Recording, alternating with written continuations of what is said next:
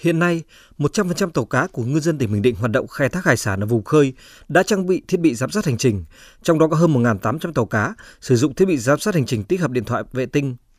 Việc thí điểm nhật ký khai thác điện tử cho tàu cá là một trong những giải pháp nhằm ngăn chặn tàu cá vi phạm khai thác vùng biển nước ngoài, giúp ngành chức năng quản lý hiệu quả đội tàu, bảo đảm sản phẩm thủy sản minh bạch về nguồn gốc xuất xứ, Sở Nông nghiệp và Phát triển nông thôn tỉnh Bình Định đã phối hợp với Tổng cục Thủy sản, Trung tâm Bảo tồn sinh vật biển và Phát triển cộng đồng thí điểm ứng dụng công nghệ ghi nhật ký khai thác và truy xuất nguồn gốc thủy sản điện tử trên 10 tàu cá của ngư dân thị xã Hoài Nhơn.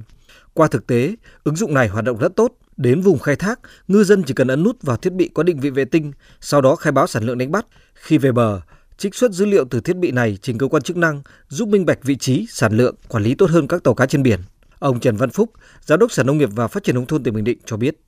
Trong năm 23 thì sẽ triển khai cho 100 tàu với cái thiết bị này. Đỡ trên tàu thì họ không phải ghi nữa, mà chỉ bấm nút tọa độ thiết bị đó sẽ lưu lại nhật ký đó và lên bờ xuất ra thôi. Cái này là chính xác để mà xác nhận chứng nhận nguồn gốc thủy sản, để thực hiện các giải pháp về chống khai thác IUU.